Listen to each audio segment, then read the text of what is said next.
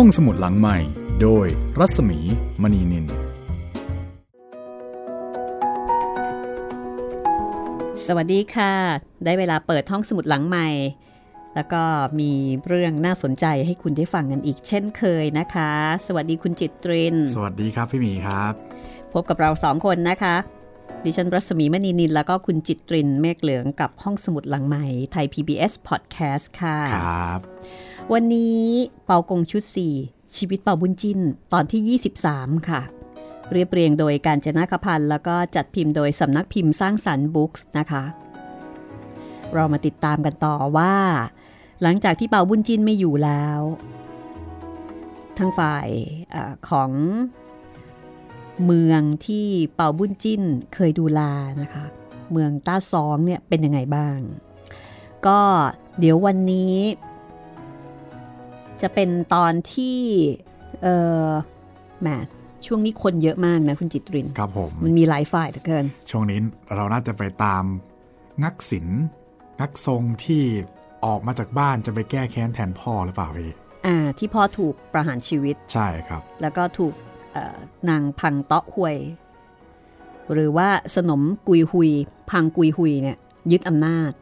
อย่างนี้เรียกว่ารัฐประหารได้ไหมเนี่ยเอ่อ ใช่แหละครับพี่คือยึดอำนาจอะแน่ครับผมๆแล้วก็ไม่ใช่รัฐประหารอย่างเดียวนะคะ คือประหารชีวิตคนแบบเยอะมากครับเออใครประหารหมดเลย ใครไม่เข้าร่วมก็ตายซะ ใช่ฮ่องเต้ก็ถูกจับ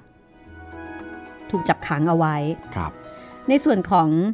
ชินชุนคีนะชินชุนคีก็ไปทัวร์นรกมา ไปทัวร์นรกเจอท่านเปามา อืม แล้วก็ไปเจอพ่อคือชินซีมุย แล้วก็ไปขออภัยโทษให้กับชินซีมุย ซึ่งได้รับความ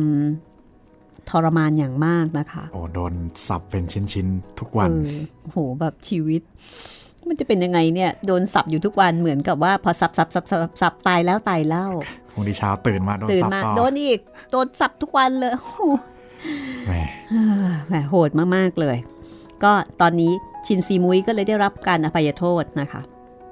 ป่าบุญจินพักในรกนี่โหดกว่า ตอนที่อยู่ในโลกมนุษย์เยอะเลย นั่นน่ะสิพี่ ตอนอยู่ในโลกมนุษย์ก็แค่เอาอะไรนะ เครื่องประหารหัวหมา ครับผม สับทีเดียวก็โอเคแล้วกัน นี่ต้องมาสับแล้วสับเล่า ค่ะ เป็นวิธีการลงโทษนี้ที่ต้องบอกว่าต้องใช้ความคิดสร้างสรรค์สุด ๆ เลยนะคะ ครับผม ว่าจะทรมานกันยังไง ถึงจะสะสมกับสิ่งที่เคยทำมา ส่วนทางด้านของชินชุนคีตกลงชินชุนคีนี่ก็ฝืน เพราะว่าจิตเนี่ยไปทัวร์นรกแต่ทีนี้พอจิตมาเข้าร่าง ก็ฟื้นขึ้นมา เหมือนกับว่าท่านเปาทำนายไว้แล้วว่าจะต้องตายจำนวนวันเท่านี้เท่านี้ อ่านแล้วก็จะฟื้นขึ้นมาครับ ปฏิบัติหน้าที่ต่อ เดี๋ยวเราไปตามทางฝ่ายงักศิลงักสงแล้วก็งักเจงนะคะในการที่ 3 คนนี้เนี่ยจะทำหน้าที่เหมือนกับอารมณ์ กู้บ้านกู้เมืองทำนองนั้นนะคะครับจากนางพังกุยหุย แต่ว่าจะทำได้หรือไม่ เพราะว่านางพังกุยหุยเนี่ยฉลาดมาก แล้วก็มีพ่อหนุนหลังก็คือพังหวน เรื่องราวจะเป็นอย่างไรต่อไปนะคะ ติดตามได้เลยกับตอนที่ 23 ชีวิตเป่าบุญจินค่ะ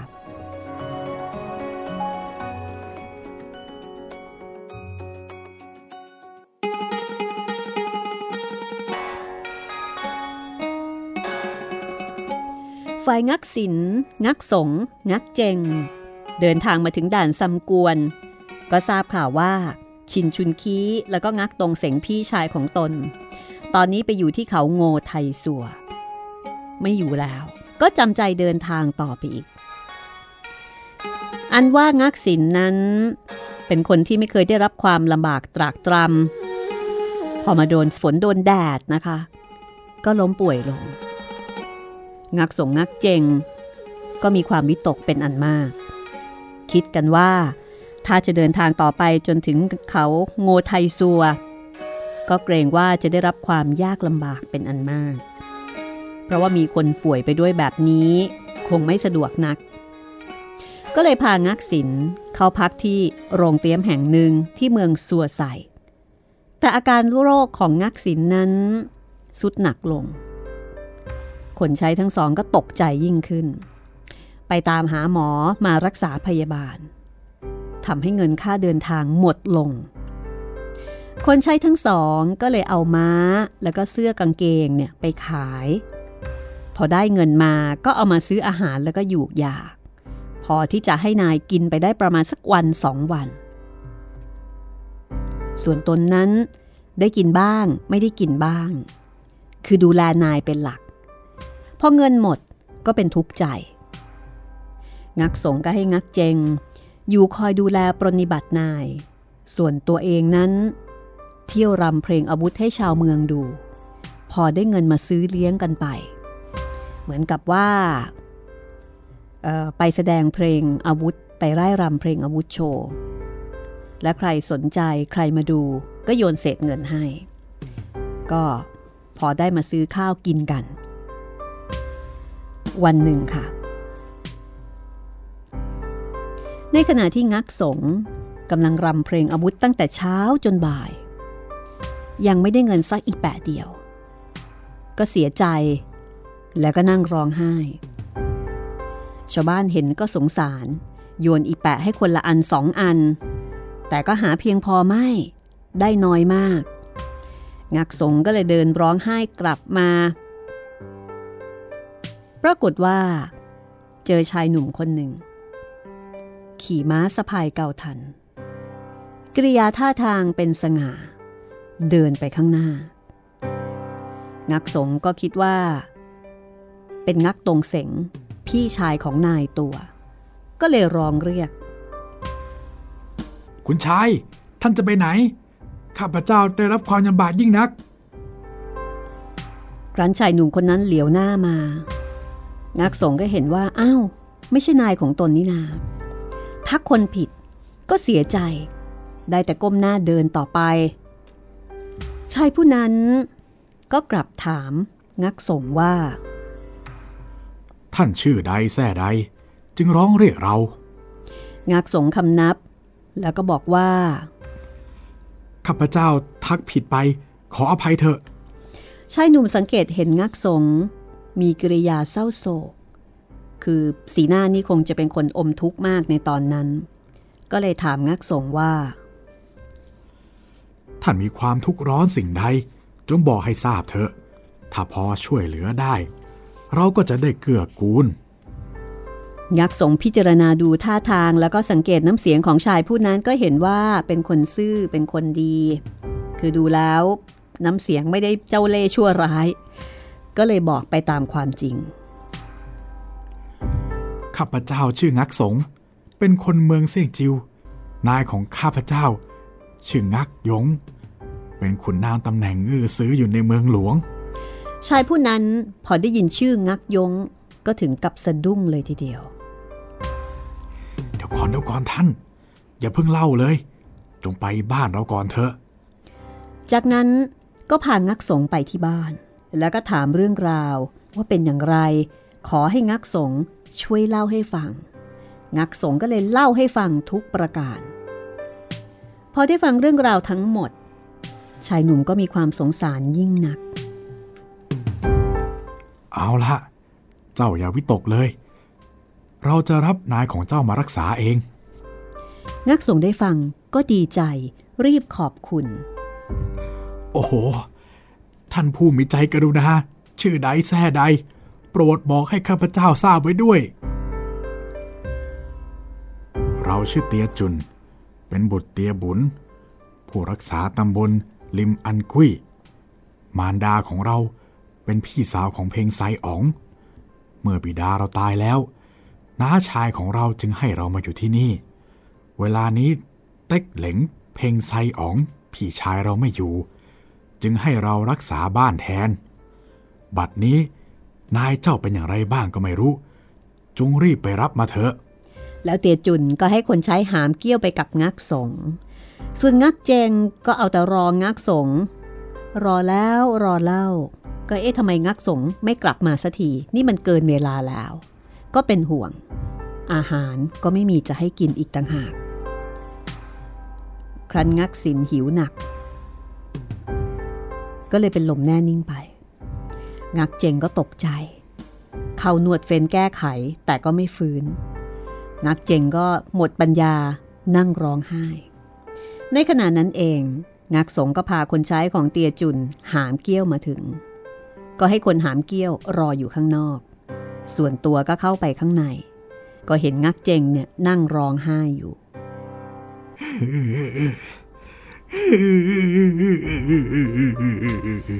จากนั้นก็เข้าไปถามแล้วก็ไปจับตัวงักสินดู อย่าวิตกเลย นายของเรายังไม่ได้ตายหรอก แต่เป็นลมแน่นิ่งไป เพราะอดอาหารเท่านั้น จากนั้นก็เล่าเรื่องทุกอย่างให้งักเจงฟัง แล้วก็ช่วยกันหามงักสินขึ้นเกี้ยวไปถึงบ้านเตียจุน เตียจุนก็จัดที่ให้นอน โดยให้นอนในห้องหนังสือ แล้วก็เรียกหมอมารักษาด้วย พอเวลาสองยาม งักสินก็ได้สติร้องขอน้ำกิน หมอก็เอาน้ำโสมหยอดให้ สักครู่หนึ่งงักสินก็ได้สติลืมตาขึ้นดู เห็นที่ที่นอนอยู่ผิดไปจากที่ที่เคยนอนก็สงสัย พองักสงงักเจงเล่าให้ฟัง งักสินก็รู้สึกขอบคุณเตียจุนเป็นอันมาก พอวันรุ่งขึ้น งักสินก็มาพบกับเตียจุน ประสานมือคำนับ ขอบคุณเตียจุนที่ได้ช่วยเหลือเอาไว้ ข้าพเจ้ามีความขอบใจที่ท่านช่วยชีวิตข้าพเจ้าไว้ยิ่งนัก ทางฝ่ายเตียจุนก็บอกว่า อยากขอบใจเลย ท่านนะ จงรีบสงบสติอารมณ์ แล้วก็รักษาตัวให้หายเร็วๆดีกว่า เมื่อหายแล้ว จะได้ช่วยกันคิดการต่อไป งักสินก็ดีใจยิ่งนัก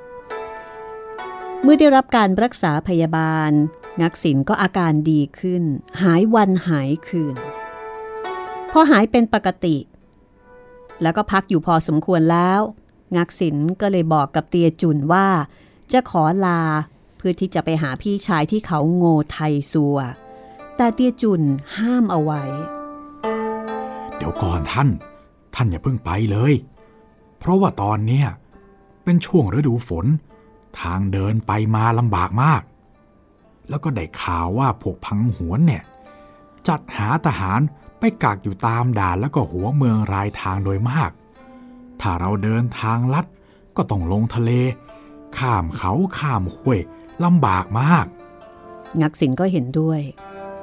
ก็เลยตัดสินใจ พักอยู่ที่บ้านเตียจุนต่อไป ข้างฝ่ายของชินชุนคีค่ะ ตอนนี้จัดการซ้อมบรรดาลูกน้องและทหารอยู่เสมอ ครั้นเกลี้ยกล่อมผู้คนเอาไว้ได้เป็นจำนวนหนึ่ง ก็คิดจะยกไปปราบปรามพวกกังฉินในเมืองหลวง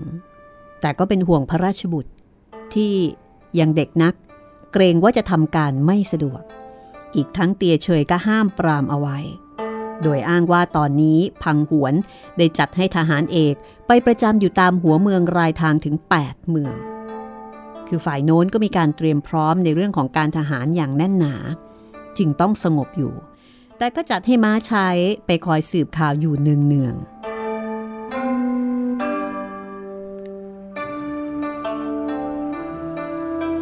ข้างฝ่ายพังเหลงพังยง ซึ่งไปตั้งขัดตาทับอยู่ที่ต้นทางจะไปด่านซัมกวนนั้น วันหนึ่ง พังยงก็สืบข่าวได้ความว่า ชินชุนคีให้เมียวกิมมารักษาด่านซัมกวนแทนส่วนตัวของชินชุนคีไปอยู่กับโคเพงที่เขาโง่ไทซัว อีกทั้งเตียเชยก็พาพระราชบุตรไปอยู่ที่นั่นด้วย พังยงก็เลยคิดว่า เวลานี้ชินชุนคีไม่อยู่ อันเมียวกิมนั้นถึงจะมีฝีมือสักเพียงใด เราก็หาครั่นครามให้ ควรจะยกทหารไปตีเอาด่านซัมกวนไว้ก่อนดีกว่า คิดแล้วก็จัดแจงเตรียมทหารได้สิบหมื่นเตรียมจะยกไป แต่พังเหลงห้ามเอาไว้ เอ๊ะเจ้าอย่าเพิ่งประมาทเมียวกิม อันเมียวกิมนั้นเป็นบุตรเมียวเหียน ทหารเอกของเต็กเซงเพ่งไซอ๋อง ทหารเอทั้งสี่ที่อยู่กับเมียวกิมตอนนี้ ก็ล้วนแต่ลูกทหารเก่าทั้งนั้น โดยบอกว่ากำเหลียง ก็เป็นเทือกเถาเหล่ากอของกำเหลงเมื่อครั้งแผ่นดินก่อน เฮ่งหลิมเป็นหลานเฮ่งเจีย คนนี้ฝีมือเข้มแข็งนัก ซี่หมง มีวิชาอาคม เรียกลมเรียกฝนได้ เซียวหลินเป็นหลานเซียวเทียนหองทหารเก่า ดังนั้น มีคนทั้งสี่ที่มีฝีมือเข้มแข็งแบบนี้ การที่จะยกไปตีด่านซำกวนนั้น จะไปสู้ได้อย่างไร พังยงนั้นเป็นคนมุทะลุ เมื่อได้ยินพี่ชายพูดจาตักเตือน แทนที่จะเชื่อฟัง แต่กลับโกรธ หาว่าพี่ชายดูถูกข้าจะสู้ได้หรือไม่ได้ มันก็เป็นธุระของข้า พี่ไม่ต้องวิตกหรอก ถ้าข้าตีด่านซ้ำกวนไม่ได้ ข้าก็จะไม่กลับมาให้พี่เห็นหน้าเหมือนกัน พูดแล้วก็จัดแจงคุมทหาร ยกไปโดยเร็ว เมื่อพังยงยกทหารไปได้สองวัน พังเหล่งก็ให้เจียงหวย คุมทหารอีกสองหมื่นยกตามไป จากนั้นก็ทำหนังสือแจ้งไปยังเมืองหลวง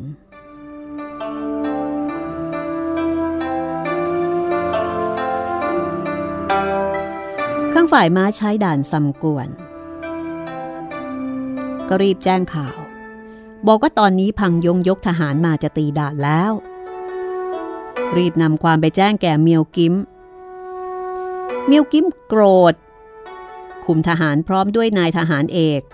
ยกออกจากด่านไปตั้งค่ายคอยท่าอยู่ เมื่อพังยงคุมทหารมาถึง ก็ตั้งค่ายอยู่ห่าง จากเมียวกิมประมาณหกลี้ รุ่งขึ้น พังยงคุมทหารไปท้ารบอยู่หน้าค่าย ทหารของเมียวกิมทราบก็เลยนำความไปบอกเมียวกิม เมียวกิมก็ให้เซียนหลิน คุมทหารห้าพันไปสู้รบเพื่อที่จะลองกำลังดูซะหน่อยว่าเป็นยังไงบ้าง เซียวหลินคำนับ พาทหารออกจากค่ายไป พังยงเห็นเซียวหลินเป็นคนบอบบาง ก็นึกประมาทว่าคงไม่เท่าไหร่ ให้ซัมเจียงออกไปสู้กับเซียวหลิน เมื่อเซียวหลินเห็นซัมเจียงกับม้า ก็ร้องตะหวาด ไอ้กบฏ เจ้าจะมาหาที่ตายหรือไง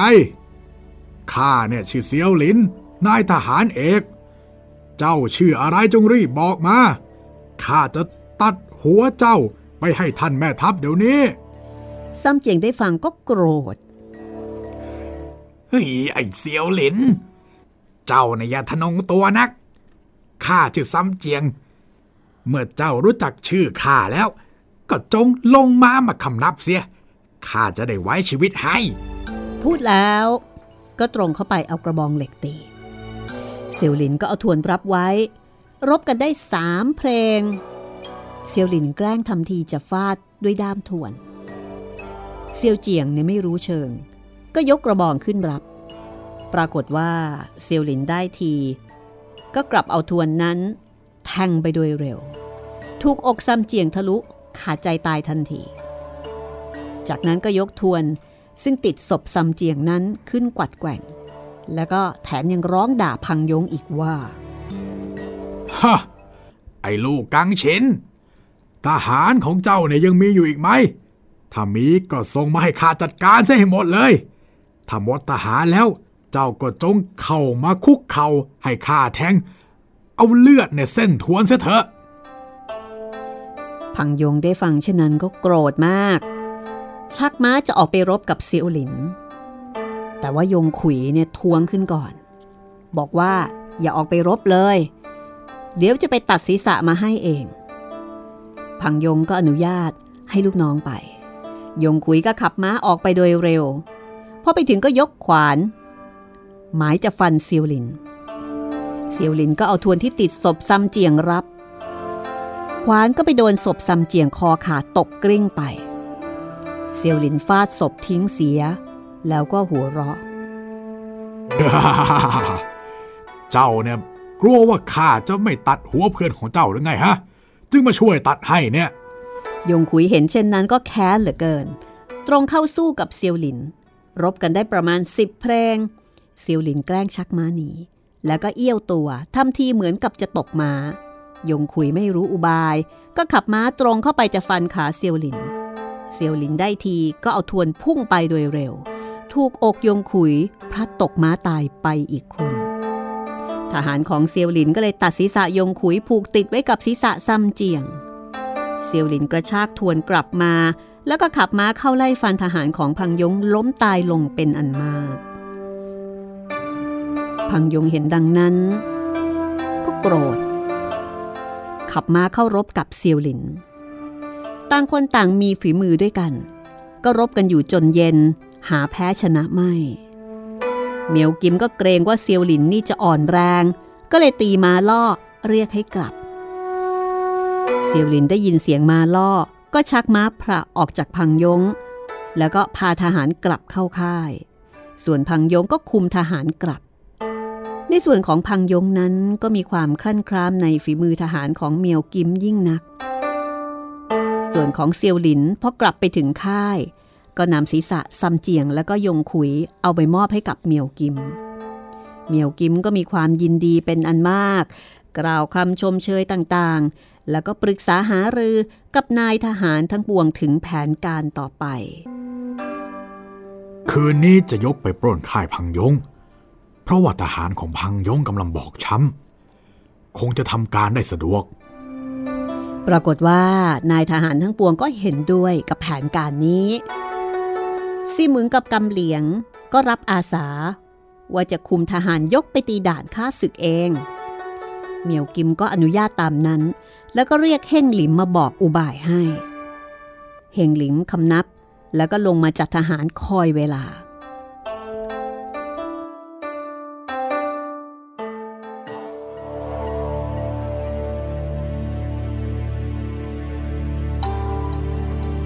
อตกดึกประมาณสองยามเฮงหลิมก็ลอบคุมทหารออกจากค่ายไป พอเวลายามสามซีหมึงกำเหลียง ยกทหารไปถึงก็โห่ร้อง แล้วก็ตีมาล่อจุดประทัด ระดมเข้าค่าย แล้วก็ตีค่ายพังยงเป็นสามารถ ทหารของพังยงก็เป็นไปตามแผนละค่ะ กำลังเหน็ดเหนื่อย แล้วก็ขวัญเสีย จากการที่เห็นฝีมือทหารของเมียวกิม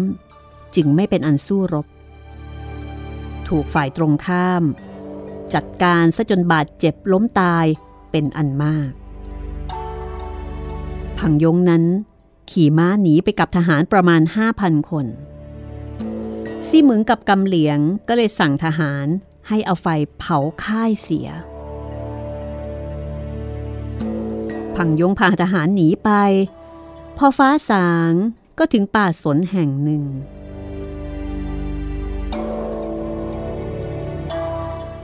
ฮะ ไอเมียวกิมมันโง่ มันไม่รู้จักกลศึก ท่านทั้งหลาย อย่าไม่ตกเลย พวกเราไม่มีอันตรายแล้ว ทหารทั้งปวงก็เลยถามว่า เอท่าน เมียวกิมทำกับเรายับเยินขนาดนี้ทำไมท่านจึงว่าเขาโง่อีกแล้ว ฮะถ้ามันไม่โง่ มันก็คงเอาทหารมาซุ่มไว้ที่นี่แล้ว ทหารคนหนึ่งก็เลยบอกว่า อย่าเพิ่งประมาทไป ให้ดูแต่เมื่อครั้งโจโฉหัวเราะเยาะขงเบ้ง ถ้ากวนอูไม่คิดถึงคุณของโจโฉ โจโฉก็คงจะตายไปตั้งแต่ครั้งนั้นแล้ว พังยงก็เลยบอกว่าขงเบ้ง เป็นคนดูรู้จักเลิกบนจึงทำการได้เรียบร้อยน่าสรรเสริญ แต่สำหรับเมียวกิมนั้น ไม่น่าจะเป็นคนมีปัญญาถึงเพียงนั้น ปรากฏว่า พอพังยงพูดขาดคำก็ได้ยินเสียงทหารโห่ร้องยกออกมาจากในป่าเป็นอันมาก พังยงก็ตกใจ รีบพาทหารหนีไปโดยเร็ว เฮงหลิมขับม้าสกัดหน้าพังยงไว้ ไอ้ลูกศัตรูราชสมบัติ เจ้าจะหนีข้าไปไหน พังยงสู้ไม่ไหว ไม่เป็นอันสู้กันละคราวนี้ รีบชักม้าพาทหารหนีไปทางทิศเหนือ เฮงหลิมก็ขับทหารไล่ตีไปทำเอาทหารของพังยงแตกพ่ายไม่เป็นกระบวน เมื่อเห็นว่าจะตามไปก็ไม่ทันแล้ว จึงพาทหารกลับ พังยงรีบขับม้าหนี พอเห็นกองทัพยกสวนมากองหนึ่งก็ตกใจ แต่พอเพ่งดูเห็นธงประจำทัพ เป็นของเจียงหวยก็หายวิตก พวกเดียวกัน ก็สั่งให้ทหารหยุดม้ารออยู่ทางฝ่ายเจียงหวย พอรู้ว่าพังยงเสียทีฆ่าศึกก็ตกใจ รีบลงจากหลังม้ามาคำนับ เออท่าน เหตุใดท่านถึงแตกทัพมาดังนี้เล่า พังยงได้ฟังก็มีความอาย แต่ก็จำใจเล่าให้ฟังโดยตลอด เจียงหวยก็เลยพูดปลอบใจ ท่านจะเสียใจเลย อันธรรมดาสงครามย่อมมีแพ้มีชนะเป็นของคู่กัน แต่เพ่งไซอ๋องเป็นผู้มีสติปัญญาและมีฝีมือเข้มแข็ง ยังเสียทีแก่พวกหวนเป็นหลายครั้ง พังยงได้ฟังเจียงหวยพูดถูกใจกำลังต้องการกำลังใจอย่างมาก ก็เลยบอกว่า เวลานี้ไพร่พลของเราน้อยตัวนัก จะคิดทำการสู้รบต่อไปคงไม่สำเร็จ ข้าจะมีหนังสือไปถึงเกียงเซาะที่เมืองทงจิว ให้ยกทหารมาช่วย เจียงหวยได้ฟังก็เลยบอกว่า อันเมืองทงจิวนั้นอยู่ใกล้กับเขาโงไทสัว ถ้าจะให้เกียงเซาะยกทหารมาช่วยเสียทางนี้ ชินชุนคีก็จะยกทหารมาตี และเมืองทงจิวก็อาจจะเสียทีแก่ข้าศึก เพราะฉะนั้น เจียงหวย มีความเห็นว่า ข้าคิดว่า ท่านควรจะยกทัพกลับไปเสียก่อนดีกว่า แต่พังยงบอกว่า คงไม่สามารถกลับไปมองหน้าพี่ชายได้ ข้าจะยกไปดานเล่งกวน เมื่อรวบรวมทหารได้พอเพียงแล้ว ก็จะยกกลับมารบกับเมียวกิมให้ชนะให้จงได้ เจียงหวยได้ฟังก็ไม่อาจขัดได้ เขียนจดหมายฉบับหนึ่งบอกไปยังพังเหลงแล้วก็ยกทหารไปยังด่านเล่งกวน พร้อมกับพังยง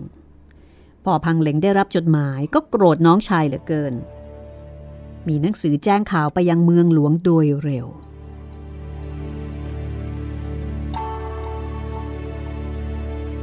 เรื่องราวจะเป็นอย่างไรต่อไปนะคะ ดูเหมือนว่า ตอนนี้ทางฝ่ายกังฉินนี่กำลังเพลียงพรำคือพลาดท่าแบบไม่เป็นกระบวนเลยทีเดียว เพราะว่าทางฝ่ายตรงฉินถึงอย่างไรซะก็เป็นฝ่ายที่มีคนดีมีฝีมือมากกว่า แล้วก็มีประสบการณ์การรบมากกว่าด้วย พักสักครู่ค่ะ เดี๋ยวกลับมาช่วงหน้า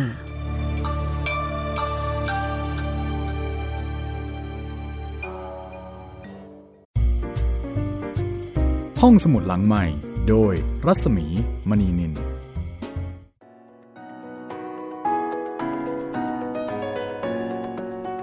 เข้าสู่ช่วงที่ 2 ของห้องสมุดหลังใหม่นะคะ กับเรื่องชีวิตเป่าบุญจีนค่ะ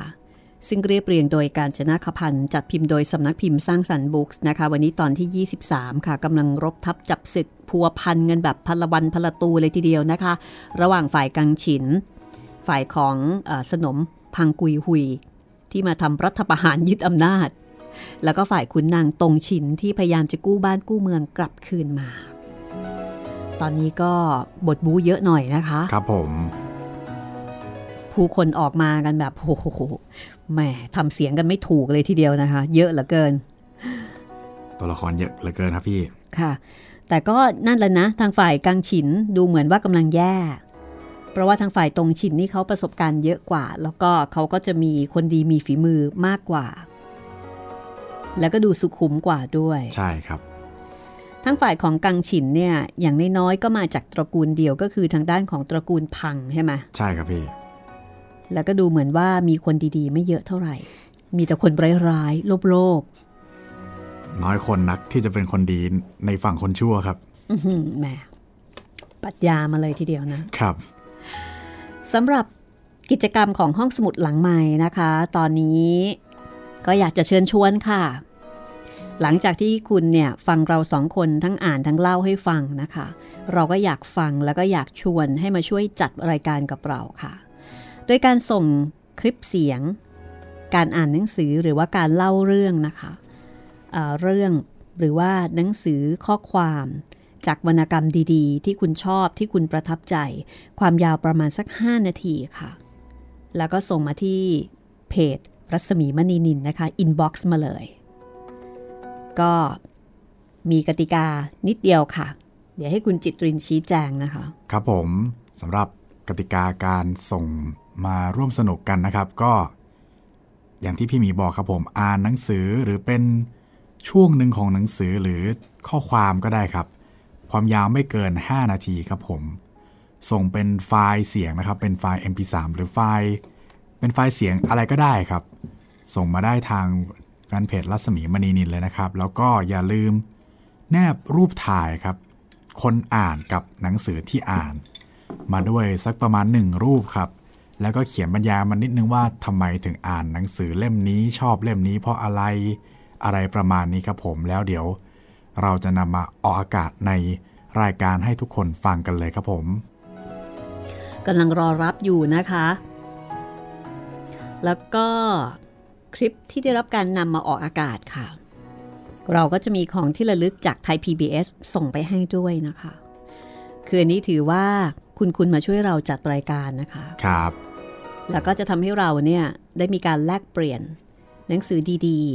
ๆ คิดว่าคราวนี้น่าจะได้ อ่านหนังสือดีๆ เพิ่มขึ้นเยอะเลยนะ ใช่ครับพี่ เพราะว่าห้องสมุดหลังใหม่เวลาที่เราเล่าให้ฟังเวลาที่เราอ่านให้ฟังเนี่ยเราก็จะลงลึกไปเรื่องหนึ่งมันก็จะยาวไปเลยใช่ไหมใช่ครับ แต่ว่าคราวนี้เราจะได้อ่านหนังสือดีๆ หลายๆ เล่มในตอนเดียวกันค่ะ รีบส่งมาเลยนะคะกำลังรออยู่ค่ะเอาละตอนนี้เดี๋ยวเรากลับไปที่สมรภูมิกันก่อนเลยนะคะว่า ตอนนี้นะคะ ในส่วนของกังฉินกับตรงฉิน สถานการณ์การรบเป็นไปอย่างไรบ้างแล้ว กลับไปที่นั่นกันเลยนะคะ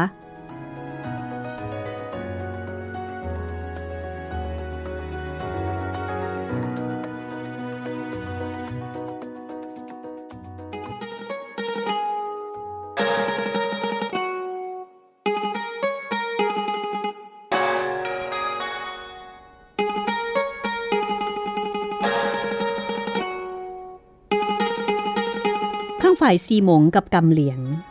พอได้รับชัยชนะก็พาทหารกลับไปค่าย แล้วก็ไปเล่าเรื่องให้เมียวกิมฟัง เมียวกิมก็ดีใจ สักครู่หนึ่ง เฮงหลิงกลับมา ก็เล่าเรื่องให้เมียวกิมฟังโดยตลอด เมียวกิมก็เลยสั่งให้ทหาร ยกทัพกลับเข้าด่าน แล้วก็เขียนหนังสือฉบับหนึ่งให้ทหารถือไปให้ชินชุนคีซึ่งตอนนี้ชินชุนคีอยู่ที่เขาโงไทสัว ฝ่ายพังหวนได้รับเป็นจดหมายฉบับแรกของพังเหลง บอกว่า พังยง ยกทหารไปตีด่านซัมกวน เพราะว่าชินชุนคียกทัพไปอยู่ที่เขาโงไทซัว และเตียเชยก็พาพระราชบุตรไปอยู่ที่เขาโงไทซัวกับโคเพงก็รู้สึกวิตกเป็นอันมาก แต่ก็ไม่ได้บอกกับนางพังกุยหุยหรือว่าสนมเอกพังนะคะกุยหุยนี่คือชื่อตำแหน่ง คือเหมือนกับตอนเนี้ยสนมเอกพังหรือว่าพังกุยหุยเนี่ยเป็นคนคุมอำนาจ แต่ก็ไม่ได้บอก ต่อมาอีกเดือนหนึ่ง ก็ได้รับจดหมายจากพังเหลงอีกฉบับ มีใจความว่า พังยงแพ้แก่ข้าศึก เสียทหารไปประมาณเก้าหมื่นโอ้ อันนี้ก็เรื่องใหญ่เลยทีเดียว คราวนี้ไปแจ้งให้กับนางพังกุยหุยฟัง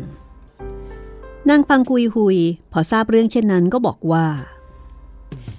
การที่ท่านพี่ทั้งสองทำการแต่อำเภอใจ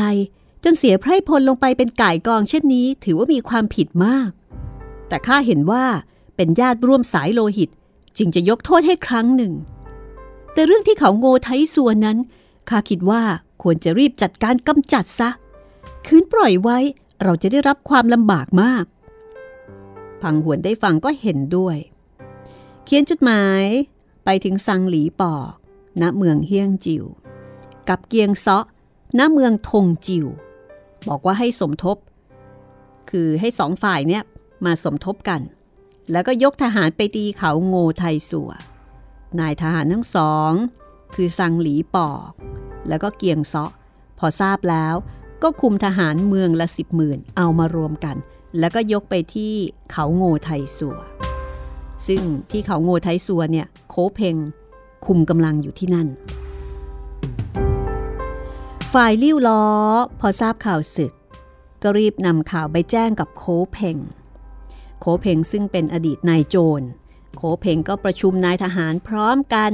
แล้วก็บอกว่า บัดนี้ได้ทราบว่ามีทหารข้าศึก ยกกองทัพมาทำร้ายเรา ใครจะอาสาออกไปสู้รบบ้าง งักตรงเสงขอรับอาสา ข้าพเจ้าจะขอออกไปสู้รบเอง โคเพงก็อนุญาต ชินชุนคี คำนับโคเพงคือชินชุนคีนี่เป็นลูกบุญธรรมของโคเพงที่โคเพงเก็บเอามาเลี้ยงไว้ ชินชุนคีบอกว่า ข้าจะขอกำกับออกไปด้วย เมื่อโคเพงอนุญาตแล้ว ชินชุนคีกับงักตรงเสงก็คุมพวกประมาณ 5,000 ลงมาจากเขาคอยท่าอยู่ พอเกียงซอกกับซังหลีปอก ยกทหารมาถึง พอมาถึงจุดที่หยุดตั้งค่าย ซึ่งอยู่ห่างประมาณ5หลีซังหลีปอก็คุมทหาร50,000ยกออกไป ชินจุนคีเห็นซังหลีป่อยกทหารมา ก็ให้งักตรงเสงออกรบ เพื่อที่จะดูคล้ายๆ กับประเมินกำลังก่อนซังหลีป่อเห็นงักตรงเสงก็ร้องตะวาด ไอ้โจร เจ้าคบคิดกันจะไปแย่งราชสมบัติในเมืองหลวงเหรอบัดนี้ข้ารับรับสั่งของพระเจ้าแผ่นดิน มาให้จับพวกเจ้าเนี่ยฆ่าเสียให้สิ้น ถ้าเจ้ากลัวตายก็จงลงมา มาให้ข้าจับมัดเสียโดยดี งักตรงเสงได้ฟังเช่นนั้นก็โกรธมาก ไอ้พวกกบฏ เจ้าสมคบกันกับไอ้พังหวน พ่อลูกคิดจะแย่งราชสมบัติ ยังจะไม่น่าอวดอ้างว่ารับรับสั่งของพระเจ้าแผ่นดินมาอีกเหรอ ไอ้พวกคนทรยศ ไม่รู้จักคุณอย่างพวกเจ้าเนี่ย ถึงจะเอามาสับเป็นชิ้นๆ ก็ยังไม่สมกับความชั่วของพวกเจ้าหรอก ซังหลีปอได้ฟังก็โกรธ ตรงเข้าไป เอาลูกตุ้มตีโดยแรง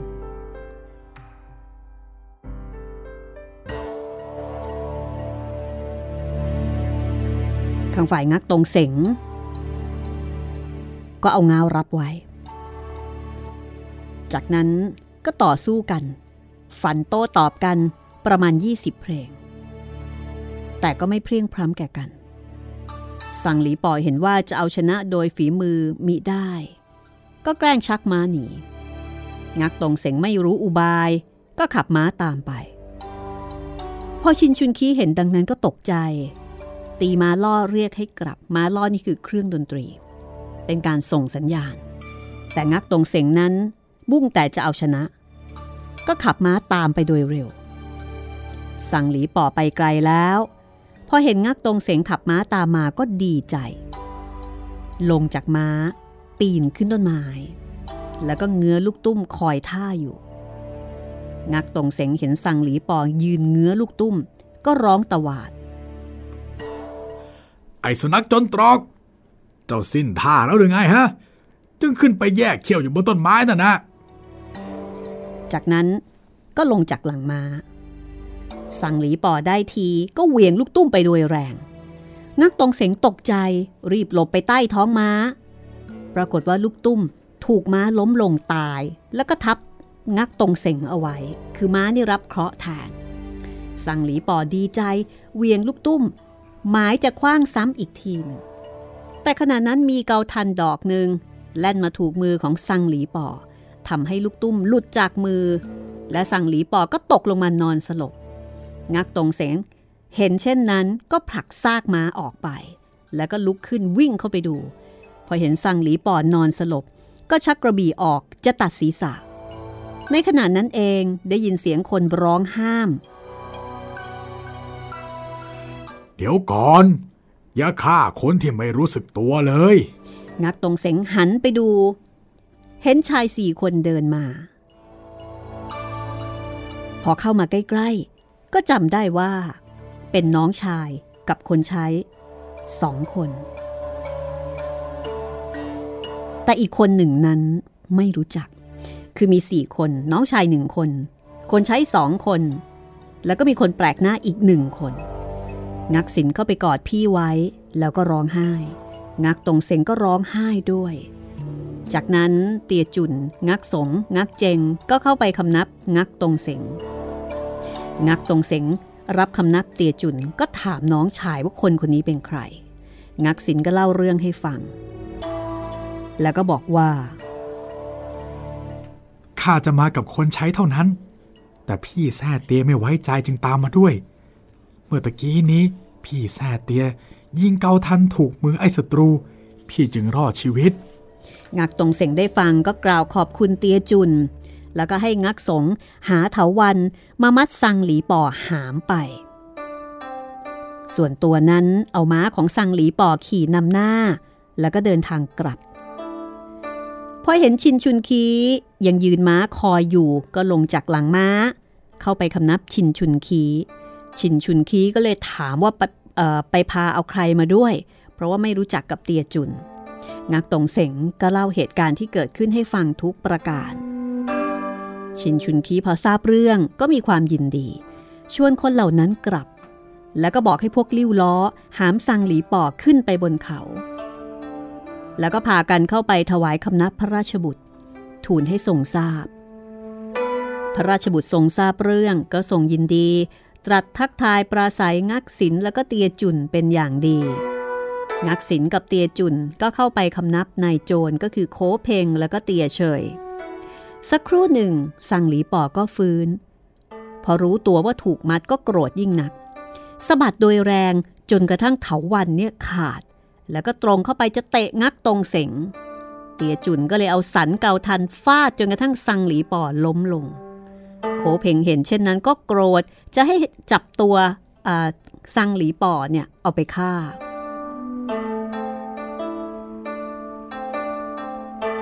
แต่ชินชุนคีเป็นคนบอกว่า อย่าเพึ่งฆ่า ให้ขังเอาไว้ก่อน เสร็จศึกเมื่อไหร่ค่อยจัดการโคเพงก็เลย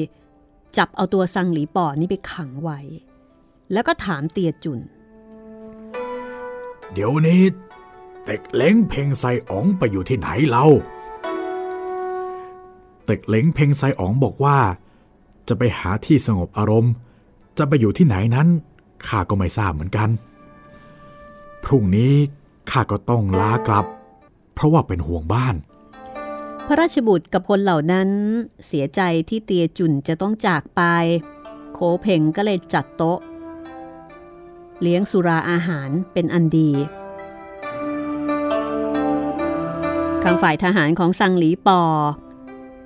เห็นอีกฝ่ายจับนายของตัวไปได้ก็ตกใจ รีบกลับไปที่ค่าย แล้วก็เล่าเรื่องให้เกียงเซาะฟัง เกียงเซาะก็เลยเขียนจดหมายฉบับหนึ่งส่งไปแจ้งที่เมืองหลวง รุ่งขึ้นก็คุมทหารออกไปท้ารบที่หน้าเขา เตียจุนเห็นเช่นนั้น ก็เลยขอรับอาสา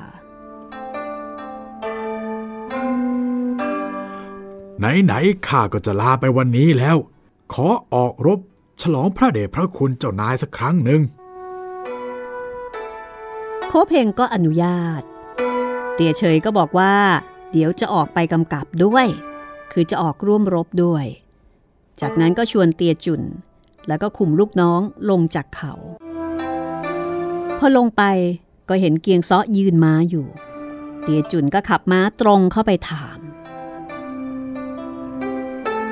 นี่เจ้า เจ้าชื่อแซ่อะไร จงรีบบอกมา เราคือเตียจุน น้องชายเต็กเหลงเพ่งไซอ๋องจะมาเอาชีวิตเจ้าแล้ว เจ้าจงยื่นขอมารับคมอาวุธของเราแต่โดยดี เกียงซอได้ฟังก็โกรธโต้ตอบกลับไปว่า เฮ้ย เจ้าอย่าพูดจาให้มันโอหังนักข้าเนี่ยชื่อเกียงซอจะมาเอาชีวิตเจ้าวันนี้ จากนั้นก็ตรงเข้าไปแล้วก็เอากระบองฟาดเขาให้ เตี้ยจุนเอากระบี่รับไว้ ต่างสู้รบกัน ดุดเสือสองตัวสู้กัน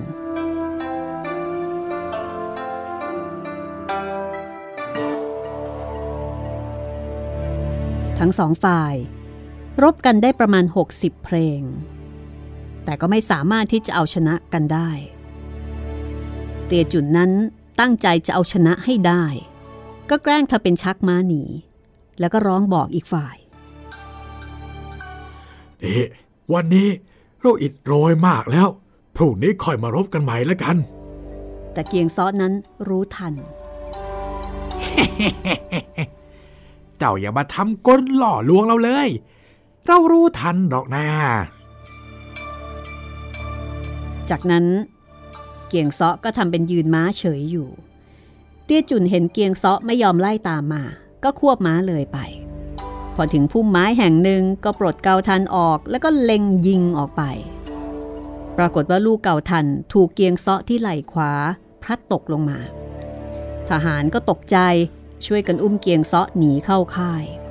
จากนั้นเตียจุนก็ตรงเข้าไล่ฆ่าฟันทหารของเกียงซอล้มตายเป็นอันมาก ส่วนเตียเฉยก็คุมทหารตีซ้ำเติมจนค่ายแตก ขู่หม้อทหารรอง กลัวเกียงซอจะเป็นอันตรายก็อุ้มพาเกียงซอหนีออกทางหลังค่าย เตียเฉยเตียจุน สั่งให้พวกลูกน้อง เก็บสาตราบุตรและก็เสบียงอาหารขึ้นไปบนเขา เล่าความให้โคเพงแล้วก็ชินชุนคีฟัง โคเพงก็สรรเสริญเตียจุนว่าสมควรจะเป็นนายทหารเอก เตียจุนคำนับลาราชบุตรแล้วก็คนเหล่านั้นกลับไปบ้านข้างฝ่ายคูหม้อ อุ้มเกียงเซาะหนีมา พอเห็นว่าปลอดภัยแล้วก็วางลงข้างทาง เกียงเซาะรู้สึกว่า ตอนนี้กำลังนอนกลางดิน ก็สงสัยคือจำไม่ได้ พอครูหม้อเล่าให้ฟัง เกียงซอก็ถึงกับร้องไห้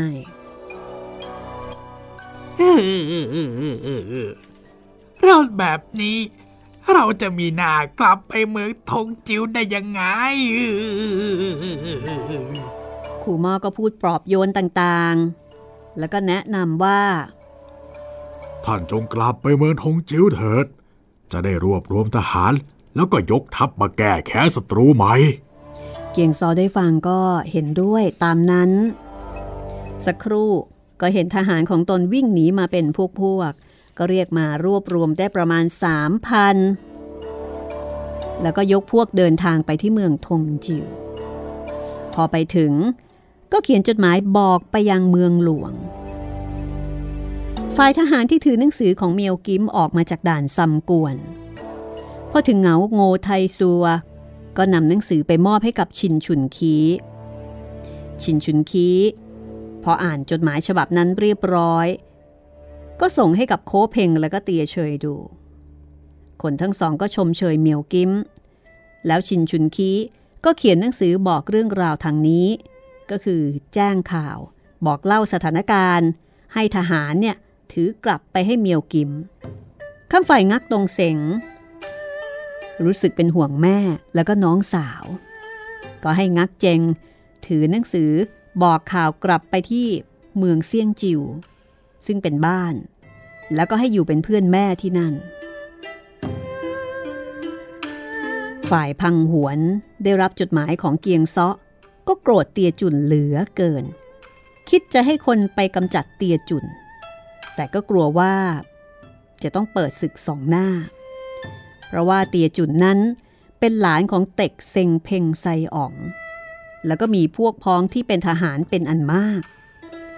อีกทั้งเตียเฮาก็เป็นถึงเจ้าแผ่นดินเซียนเฉียนกก ถ้ารู้เรื่องก็อาจจะยกทัพมาช่วยทำให้ได้รับความยากลำบากเพิ่มขึ้น ก็เลยต้องสงบเอาไว้ แต่มีหนังสือไปแจ้งตามหัวเมือง ให้เกณฑ์ทหารฝึกซ้อมเพลงอาวุธให้ชำนิชำนาญ แล้วก็ให้จัดเตรียมสเสบียงอาหารเอาไว้ให้พร้อมมูล คือเตียจุนคนนี้ก็ไม่ใช่คนธรรมดา มีไพร่พลเป็นของตัวเองด้วย เป็นคนมีเชื้อมีสาย ฝ่ายพังหวม บุตรชายของพังยงซึ่งเกิดจากนางหน้าสีหูหยินนั้น บัดนี้อายุได้ 15 ปี เป็นคนที่มีรูปร่างหน้าตาน่าเกลียดยิ่งหนัก จมูกหัก หน้างอก ปากกว้าง คางเสี้ยม ซุ้มเสียงก็แหบแห้ง แล้วก็เป็นคนมุทะลุดุร้าย ตั้งแต่นางเตียวสีไทกุลผู้เป็นย่า ยกครอบครัวมาอยู่ที่เมืองเซี่ยงจิวบ้านเดิมพังหวมก็ถืออำนาจปู่ เที่ยวข่มเหงราษฎรให้ได้รับความเดือดร้อนเป็นอันมาก นางหน้าสีหูหยินนั้นเป็นคนดี ไม่ยินดีเลยในการที่ตระกูลของสามีทำการทุจริตต่อแผ่นดิน แต่ก็ไม่รู้จะทำอย่างไร วันหนึ่ง เป็นวันกลางเดือน 12 ชาวบ้านชาวเมืองแข่งเรือกันสนุกสนาน พังหวมก็ชวนคนใช้ไปเที่ยว เดินเที่ยวดูงาน ปรากฏว่า ไปเจอหญิงสาวคนหนึ่ง สวยราวกับนางฟ้า เดินมากับคนใช้พังหวมก็ตกตะลึง จ้องมองจนใจลอยพอหญิงนั้นผ่านเลยไป ก็เสียดายยิ่งนัก ถามคนใช้ว่า หญิงนั้นเป็นลูกสาวใคร อ๋อ ลูกสาวงักยง ชื่องักแงกเกียว พังหวงกลับมาบ้าน ก็เข้าไปที่ห้องหนังสือ นอนบรำพึงถึงนางงักเง็กเกียวไม่เป็นอันกินอันนอน จนร่างกายสู้ผอม นางหน้าสีหูยินผู้เป็นมารดา ก็เป็นห่วง เข้าไปถามอาการ คือก็คงถามอาการว่าทำไมถึงไม่เป็นอันกินอันนอนจนสู้ผอม มีอะไรหรือเปล่า พังหวมก็ไม่ตอบ บอกแต่ว่า คือว่าข้ากลับมาจากเที่ยวดูงานแข่งเรือข้าก็เจ็บตั้งแต่นั้นเป็นต้นมานางหน้าสีหูหยินก็สงสัยตามให้หมอมาตรวจดู หมอก็บอกว่า โรคของท่านราชบุตรนี้ เกิดจากหัวใจไม่ปกติ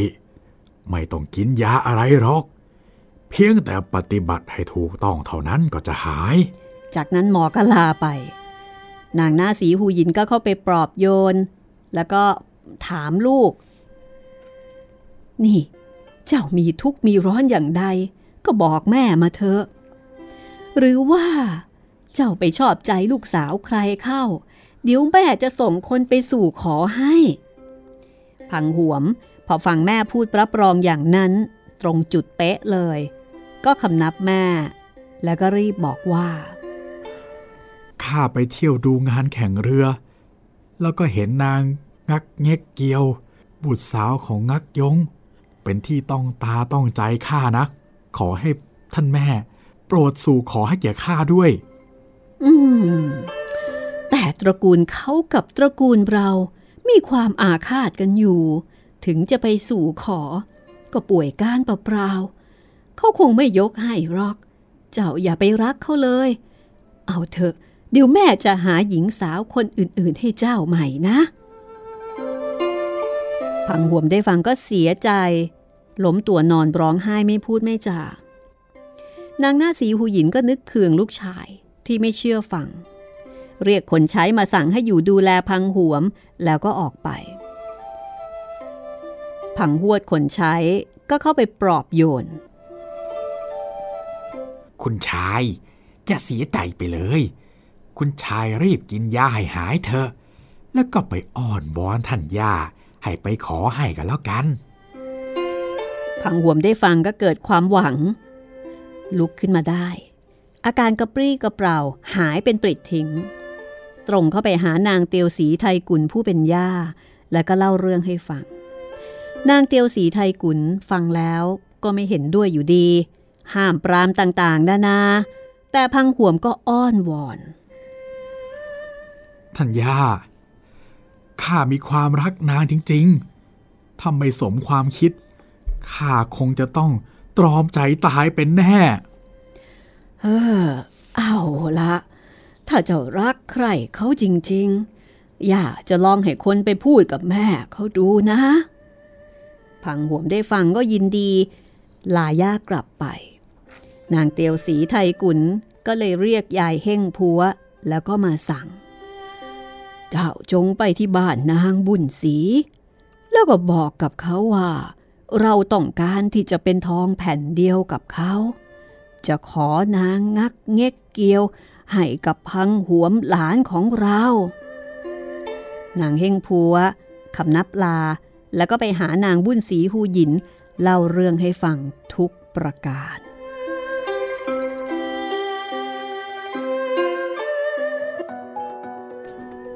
เดี๋ยวตอนหน้าเรามาลุ้นกันต่อนะ ว่าตกลงแล้วนางบุญศรีหูหยินเนี่ยจะยกลูกสาวให้ไหม จะกลายเป็นโรมิโอกับจูเลียตไปแล้ว อืม แต่โรมิโอนี่เขาหล่อมากนะ ครับ อันนี้หน้าอืมเป็นจรกาเลย ใช่ใช่ใช่คือพังหวมนิสัยก็ไม่ดี ครับ หน้าตาก็ก็ไม่หล่อ คือจริง ๆ ต้องบอกว่าขี้เหร่ครับไม่ใช่ไม่หล่ออย่างเดียวนะคะ คือเป็นลักษณะหน้าตาของคนที่ดูแล้วน่ากลัว แล้วสองตระกูลเนี้ย ไม่ถูกกันอีกอริกันอ่าเป็นกังฉินกับตรงฉินคือแยกข้างกันอย่างชัดเจนมากครับ คือมองแล้วนี่มันไม่มีข้อดีอะไรเลย ที่จะยกให้นั่นนะสิพี่ถามว่ารักกันไหมก็ไม่รักกัน ไม่รู้จักกันอีกต่างหากชอบไอ้ฝ่ายนี้ไปชอบเขาฝ่ายเดียว ใช่ แล้วก็ไม่มีดี เรื่องราวจะเป็นอย่างไรนะคะ เดี๋ยวรอติดตามตอนต่อไปตอนที่ 24ชีวิตเป่าบุญจิน ซึ่งตอนนี้เปาบุ้นจิ้นไม่มีชีวิตแล้วนะครับเปาบุ้นจิ้นลงไปทำหน้าที่อยู่ในนรกค่ะครับ อย่าลืมนะคะ ส่งคลิปเสียง อ่านเล่า หนังสือที่คุณชอบคุณประทับใจค่ะ ความยาวไม่เกิน 5 นาที ส่งมาที่แฟนเพจรัศมีมณีนินนะคะ ทาง inbox ค่ะ หรือถ้าเกิดติดขัดอย่างไร ก็ส่งข้อความมาทักแล้วก็มาคุยกันได้ วันนี้หมดเวลาของห้องสมุดหลังไม้แล้วนะคะ เราสองคนลาไปก่อนค่ะ สวัสดีครับ สวัสดีค่ะ ห้องสมุดหลังใหม่ โดยรัศมีมณีนิน